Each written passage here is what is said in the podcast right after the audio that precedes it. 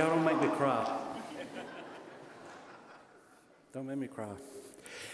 You know, I didn't know that song was so well liked, Sean. oh my goodness. Okay. You can't imagine how good it is to be back. We'll say something at the end of the service. I want to preach.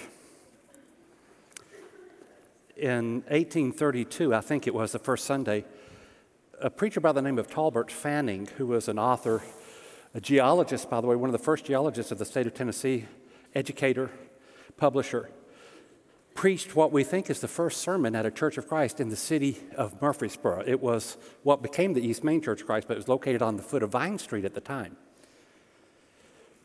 Uh, several years later, Fanning was traveling to visit family in Mississippi. He and his wife Charlotte were riding down the dirt roads at the time, and when they got to Russellville, uh, Alabama, a storm blew in. And the storm was so bad that it turned all the dirt roads into mud. So Fanning was a- unable to travel, so they spent the night in Russellville. Well, he didn't want to pass up an opportunity to preach. And so he preached out in a field next to a barn. A handful of people showed up, and it was actually uneventful. The next morning, he got up to leave to continue his journey to Mississippi, and the wagon broke down in Russellville. So now, sensing that God might be calling him to do something, he advertised again and preached the second night. And the sermon was so well received that he baptized 30 people that night. Now, knowing that God had sent the storm for the purpose of evangelizing Russellville, Alabama, he stayed for two more weeks, and by the time he left, he had literally baptized half of the city of Russellville, Alabama. And through the years, Fanning would comment on how something so seemingly insignificant at the time, which is a storm, could be used by God to accomplish such a wonderful purpose. Right now, there are 9,000 souls in the town of Russellville, Alabama, and 16 churches of Christ. So God uses storms. It's odd to me, fascinating, providential, that the sermon planning team, when I was ill disposed for the last couple of months, planned this series on the life of Jesus. Actually, I told them just plan whatever you want. You don't even have to tell me. So I, I didn't even know they were doing it. And they pegged June the 19th for Luke 8, Jesus calming the storm. So I didn't pick the text, Jesus did, or Glenn, Rob, one of the two. And but it does seem like a pretty appropriate text for me today uh, because we've been going through our version of a storm lately. Now, here's what I know I know that the only way to escape a storm is to die, that all of us will go through storms.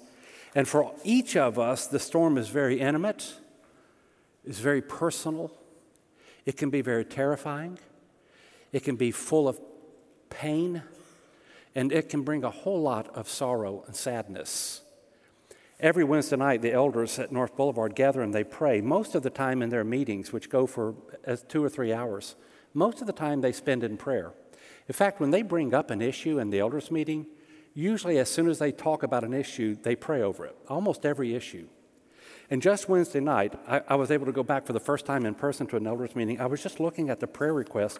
These are the pages of prayers that the elders have worked through with names on them sympathy to people who've lost family members, strokes, heart problems, financial problems, Linda Henson and I were counting this week. We think probably as many as 100 people at North Boulevard have had cancer in the last several years. We have people who are confined to long term health care centers. Many of them are doing well. I'm not suggesting that's a curse.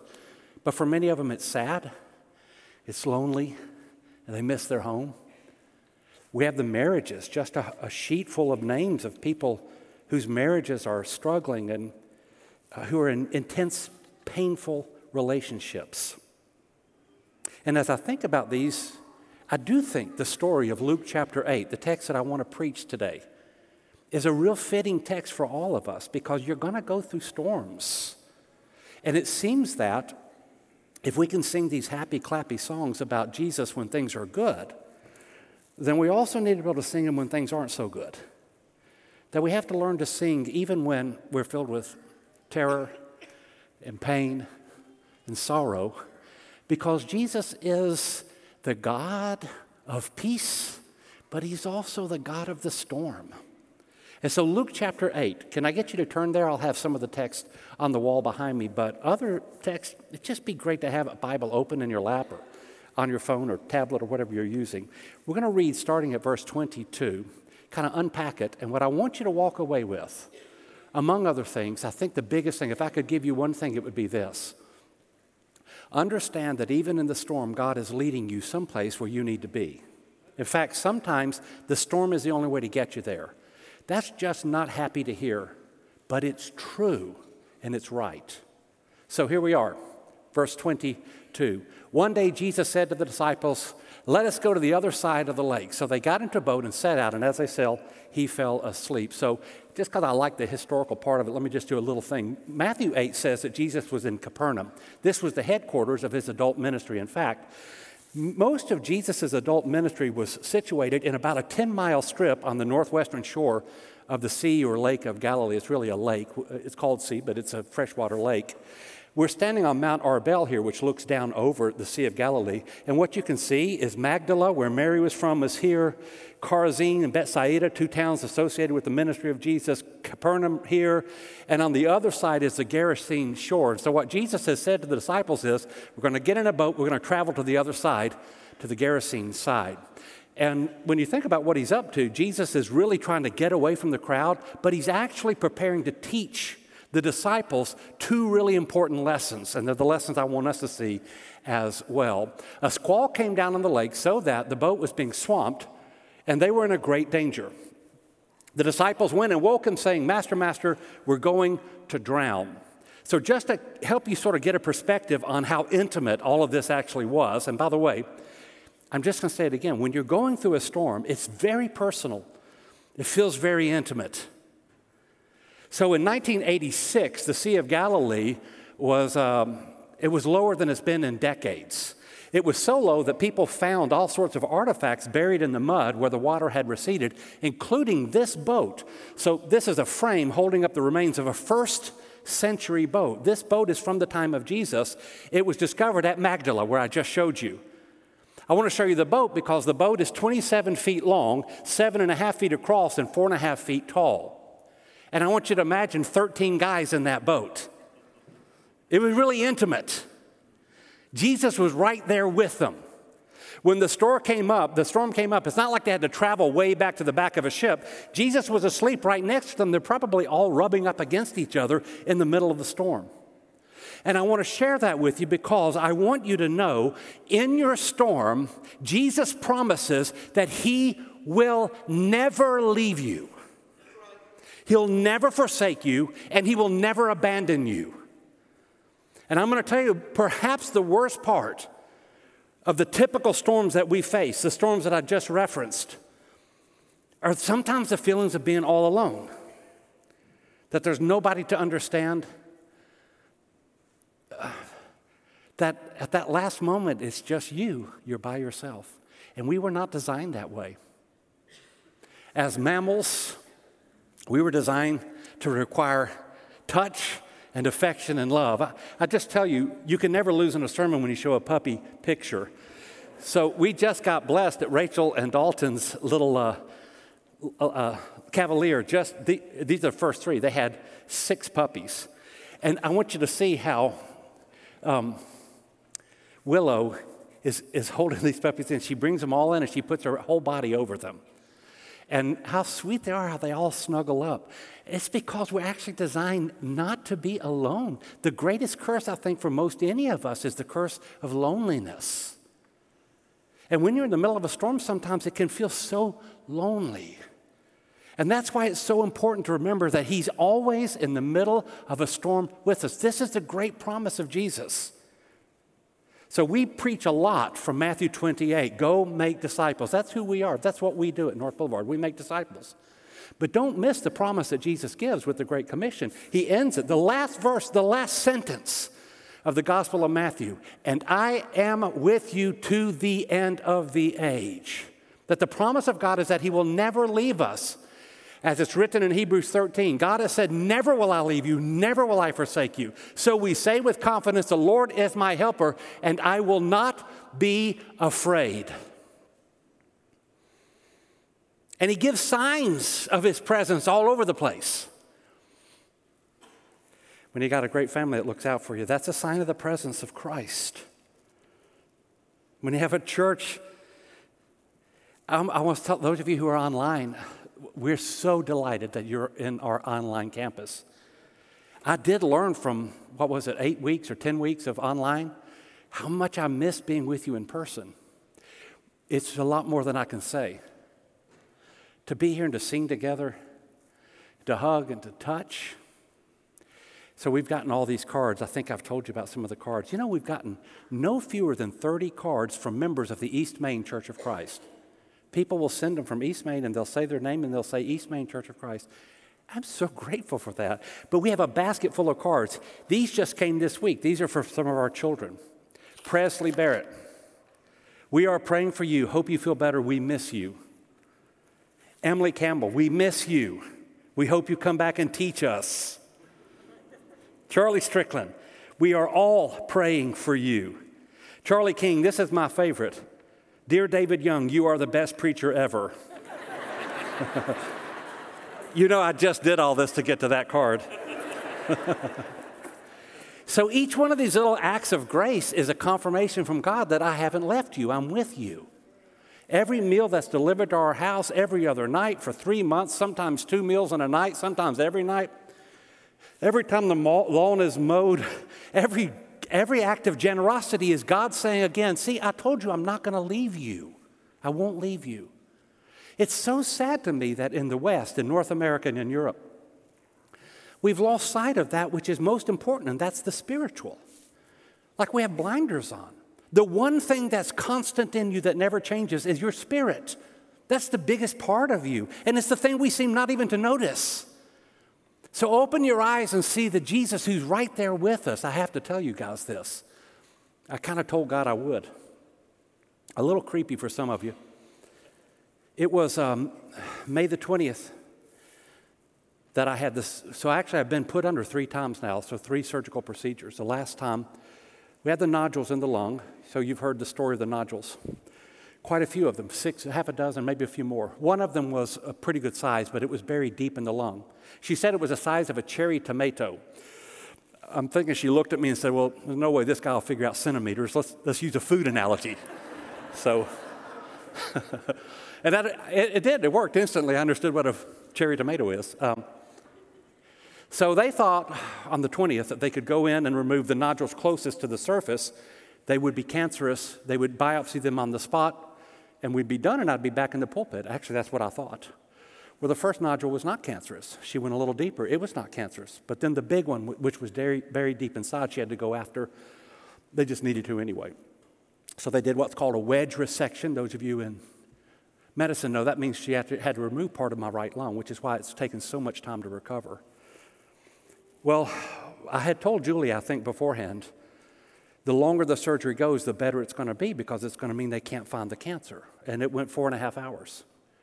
It was a Friday night, and you know she had to say, "Yes, you have a very fast-growing tumor in your lung, and it is cancerous." Julie came in in my recovery. I'm in the recovery room, and it was it was it was one of our worst nights. Then we discovered there was no room available. Now I want you to know Vanderbilt has been, it treated us like royalty, so we have no complaints. We are high on Vanderbilt. But they didn't have a room that night. And Julie's been with me every step of the way, every doctor's visit, every step of the way. And so she couldn't stay that night. And she was sobbing, and I was crying. We just found out yes, I have renal cancer. Not only have I had the kidney removed, but now it's spread to my lungs. It's confirmed. She had to leave, and I had to spend the night in the recovery room, which at Vanderbilt's a large recovery room. I didn't sleep that night, but as I lay in the bed, the lights were out, and all I could hear were sort of the murmurs of the equipment. And occasionally I could hear a few nurses whispering to each other, a, patient maybe groaning a little bit over on the other side. And somewhere around one or two o'clock in the morning, I looked down at the foot of my bed And on either side, now don't ask me what it looked like because I can't say, but on either side of the foot of my bed was an angel. And they stood guard over me the whole night. I'm not making it up. And I thought, isn't that just like Christ? That when the one night she can't stay, he sends his angels to guard me. And I just thought, that's what he means when he says, I'm with you, I will never leave you. And by the way, for those of you who need the scripture, here it is. Aren't angels just ministering spirits sent to serve those who will inherit salvation? Why should we be surprised when we see one? I'm just saying, Jesus was in the boat, and he promises you, regardless of what storm you might be going through, that he will never leave you. Let's keep going. Verse 24. He got up and rebuked the wind, the raging waters, the storm subsided, and all was calm. Where is your faith? He asked. In fear and amazement, they asked one another, Who is this? He commands even the winds and the water, and they obey him. Actually, this probably is the point of the story that occurs in Mark's gospel, Matthew's gospel, and Luke's gospel, the calming of the storm, which is to affirm that Christ has more power than any storm you will experience. In fact the matter is, Christ calming the storm is not even the biggest story in chapter 8 of Luke's gospel because when he reaches the other side, he drives out a demon who is so many they call him Legion. That's an even bigger miracle. I mean, the point is, Christ has all the power in the world. He is, after all, God, He's divine. As the book of Colossians says, all things were made by Him all things were made for him, and all things stand before him, and in him all things hold together. He's the author of every page of Scripture, black letter or red. He is the one who upholds with his right hand all of the universe. He's the reason it doesn't fly apart, he's the reason it's here. He has more power than we can imagine. Many of us in this room have experienced the miracles of God. They're actually quite common around North Boulevard. When we understand a miracle as the Bible describes it, a miracle in the Bible is anything God does that is powerful, significant, or wonderful. Sign, wonder, or power. That's the biblical language. In this room, we have people who have gone in for a CT that last month was filled with bad news, and this month is totally clean. It's in this room. We've had members in this room right now who have died who have actually witnessed the singing in heaven and then were brought back by Jesus. In this room, we have people who have seen individuals and their families saved from death. I've had it happen twice in my family. We have individuals in here who ask God, beg God, please, will you care for this? And He does. That we shouldn't be surprised that God can do all kinds of miracles. That's just the kind of God He is. He can calm a storm, He has more power than any storm you can experience. You know, I've thought a lot about this lately. The fact that in His mercy, God can do whatever He wants to do. So, in His mercy, God can save me from cancer, right? We all know that, and you've prayed that. Many of you have. Most of you have, probably. And I want you to know one thing that God has already done. God has actually worked a miracle that I think is probably more significant than the miracle of healing from cancer might turn out to be. And that is, as an anxious person, God has given me peace that you would never have guessed David Young could have if you knew David Young. Like a real peace that passes understanding. And I'm going to tell you, it's, it's hard to get these words out. I'm choking on them. But I think that's a bigger miracle for me than being physically healed. And I want to say this as well. It's possible that God will say, not this time, not on the cancer. I'm going in this week for immunotherapy. The big tumors are out, but I have a fast growing renal cancer and it's coming back. If the immunotherapy works, I've got years and years to go. And if it doesn't, well, it's in the hands of God. But don't say in a worst case scenario that God didn't save him, because I just want to tell you a few things. When I was in my 20s, my brother and I were climbing rocks in the uh, Great Smoky Mountains just above the Goshen Prong stream. And I fell off a ledge and I fell in a rattlesnake pit, literally. When I hit the bottom, a rattlesnake latched onto my boot, and the entire mountain around us lit up with the rattle of rattlesnakes. We ended up opening up a stove, pouring white gas down the side of the mountain, and running through the fire to escape alive. God saved me. In 2008, I was preparing for a marathon. I ran 27 miles the day after I'd swallowed a whole mess of fish bones. And I woke up the next day with a deadly case of peritonitis, and they weren't sure I was going to make it, and God saved me. About eight years ago, I went to see my son in West Tennessee on my motorcycle, and as I was riding down Highway 100, a child on a bicycle pulled out on Highway 100 in front of me, and my choice was to hit the child or run off the road. I ran off the road, I hit a telephone pole on a motorcycle, went over the top, and besides seeing Dr. McKissick, I was pretty much okay after that. And I don't think I've ever told y'all, but I was in a tornado one time. I was in two tornadoes because Travis Duke and I went backpacking up at Land Between the Lakes one night, and a tornado came in. The river we were camping on flooded out the campsite, and at 2 a.m., we found ourselves swimming across a swollen river trying to stay alive. So if it doesn't work this time, don't say God didn't save him. I'm serious. He has saved me multiple times. And I do want to remind you that all 12 of the men that were in the boat with Jesus eventually died. You know what? 61, I'm sitting around. I've got two things to do right now in my life look at genealogies on the internet and watch Dateline. Which, by the way, I just want to tell you if you watch enough Dateline, you would conclude that 50% of all marriages end in murder because they do on Dateline. I didn't know that so many marriages end in murder, but they apparently do. It was the perfect marriage. Oh my goodness. When they say that, run. Here's what I can say. The other thing is, as I look at these genealogies, I realize, by the way, if you go 500 years back, you have, and I'm not exaggerating, you have a million ancestors 500 years back. Do the math. So if you say you're kin to Charlemagne, it's not a big deal everybody else is too. But here's something I've noticed when I look at my ancestors they're all dead. They're all dead. That is, though we were made for this world, once we broke it, it was no longer our home. And that God, in His mercy, is actually going to bring us a resurrected home, a resurrected creation, a resurrected body, a resurrected city of Jerusalem, resurrected loves, where every story that was never finished gets finally finished and where every love that was never culminated gets finally culminated.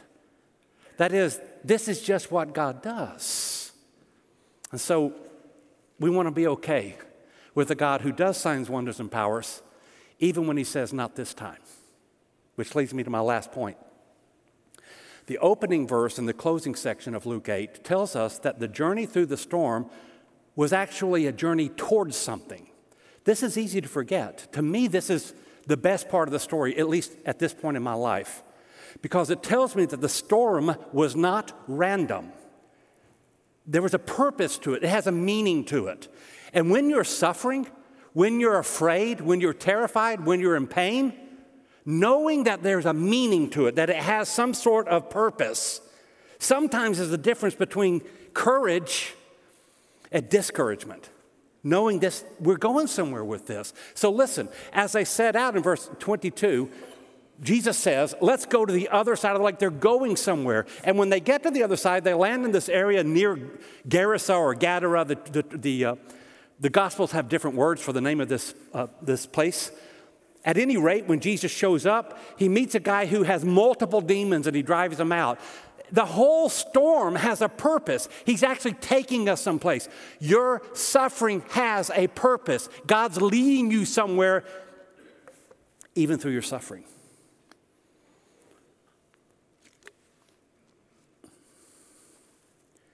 And so, when we're suffering, one of the best things we can do is make the commitment, and I'm choking on these words too because this is not natural for me.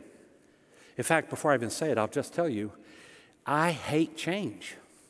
If you wonder why I always wear blue shirts, and I only have one pair of socks. I mean, I have 20 pair just like this because then I don't have to pick out the socks. I don't want to change anything.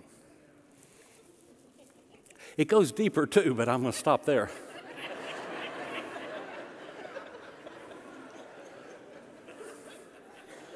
They told me the medicine would do this to me. if you move something on my desk, that's all I'm going to think about the rest of the day is how did this go over there? I like it over here. So when I go through my storm, my suffering, my pain, and so forth, I don't like it because I miss what I used to have. I, I don't want to say goodbye to anything. I don't want anything to end. I want everything to stay the same for the rest of my life. That's what I want. But I am learning, so I have to choke these words out. To stop at some point, stop looking at the shore you left and start looking at the shore where He's taken you. Start looking at what He's going to do with this and stop worrying about what you're giving up. I mean, there's a possibility that I had my last pain free day on March the 7th. And I don't like that. I don't know where God's going to take me, but I know that the longer I look at the shore I left, the less likely I'm going to be grateful to the shore He's taken me to. And so I want to look at where He's leading me because I know that the Lord is my shepherd and I know He's leading me, and He's leading me through the storm. And if nothing else, I know this.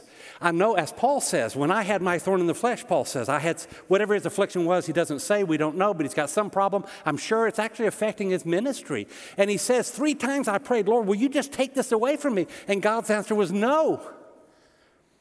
My grace is better than your healing. I want you to live on my grace. And so Paul ends up saying, All right, I'll live in perfection in my weakness. I'll depend on your grace. Or I've thought of this one a lot Hebrews 12. Now, let me just say, I don't know the source of so much of our suffering. God is capable of inflicting suffering, but I don't want to lay suffering at the feet of God. The devil's capable of inflicting uh, suffering, and I actually know that a lot of my suffering is from my own stupid choices. So I'm going to just set aside the question of whence comes suffering. And I'm going to say this regardless of whence it comes, I know God uses it. And He actually uses it the same way that a father who loves a child will use discipline to help a child. When we hear discipline, we think punishment, but the word discipline is the word disciple. My father discipled me. Sometimes it involved punishment, probably not enough, to be honest with you. But listen to how the Hebrew writer puts it, quoting from the Proverbs Don't make light of the Lord's discipline. Don't lose heart when he rebukes you. Because the Lord disciplines who? He disciplines the ones he loves. He chastens everyone he accepts as a son. So endure hardship as discipline. And this is the message I want to say to myself Suffering is a way of God saying, I'm treating you like a child, that God's up to something. God must be up to something at North Boulevard. Your preaching minister has cancer. Maybe he's up to something in the life of my family, but I know he's up to something in my life, and I already can name it. He's changing me on the inside, and I needed it. And so, what we can say is that there's a purpose to our suffering. There's meaning to the suffering for the believer. It's not random, it's not a pure tragedy.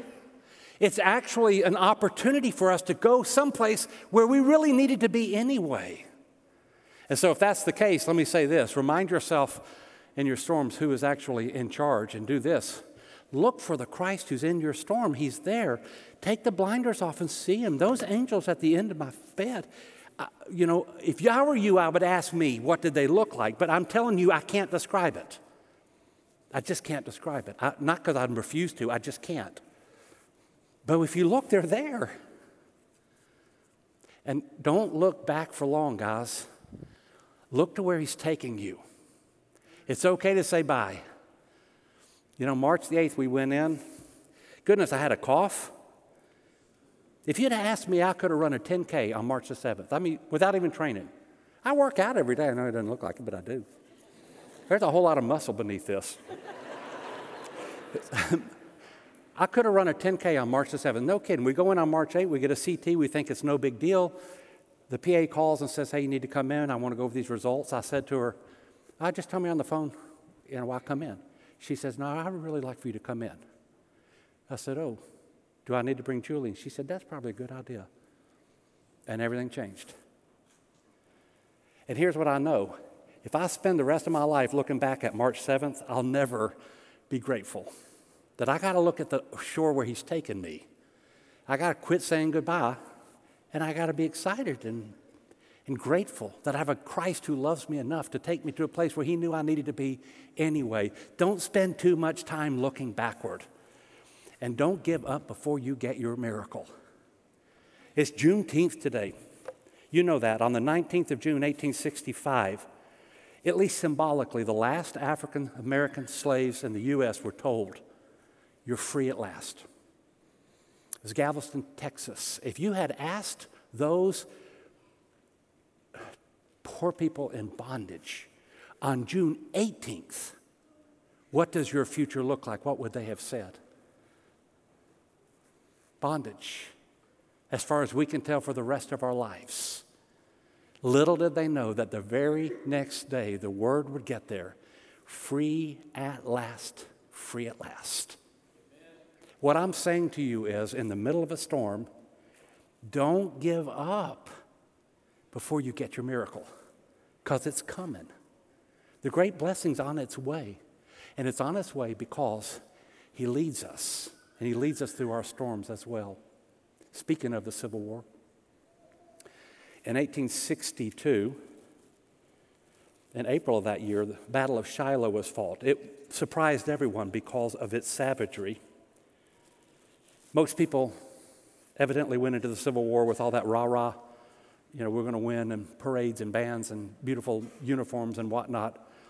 And by 1862, it's pretty obvious this was going to be intimate, personal, bloody, and 600,000 people are going to die. There was a lot of discouragement north and south, as well there should have been. One preacher by the name of Joseph Gilmore in Rochester, New York, preached a sermon on the 23rd Psalm in 62, 1862. And he came home and he said to his wife, I'm not satisfied that I've even touched on the misery we're feeling right now. And he jotted down a poem about God's leadership, handed it to his wife, and went on with his life. Several years later, Gilmore was visiting a church. He opened his hymnal and they started singing the song of the poem he had written several years ago. Unbeknownst to him, his wife had sent it to a publisher who had it set to music and it was actually placed in a hymnal. And today, the song is in no fewer than 2,000 Christian hymnals. You know the song? It's the one I've been singing all week. He leadeth me, O blessed thought, words with heavenly comfort fraught. Whatever I do, where'er I be, still God's hand that leadeth me. And the last verse when my task on earth is done, when by thy grace the victory's won, even death's cold wave I will not flee, since God through Jordan leadeth me. I really wanted to sing this to you, especially that second verse. Sometimes mid scenes of deepest gloom,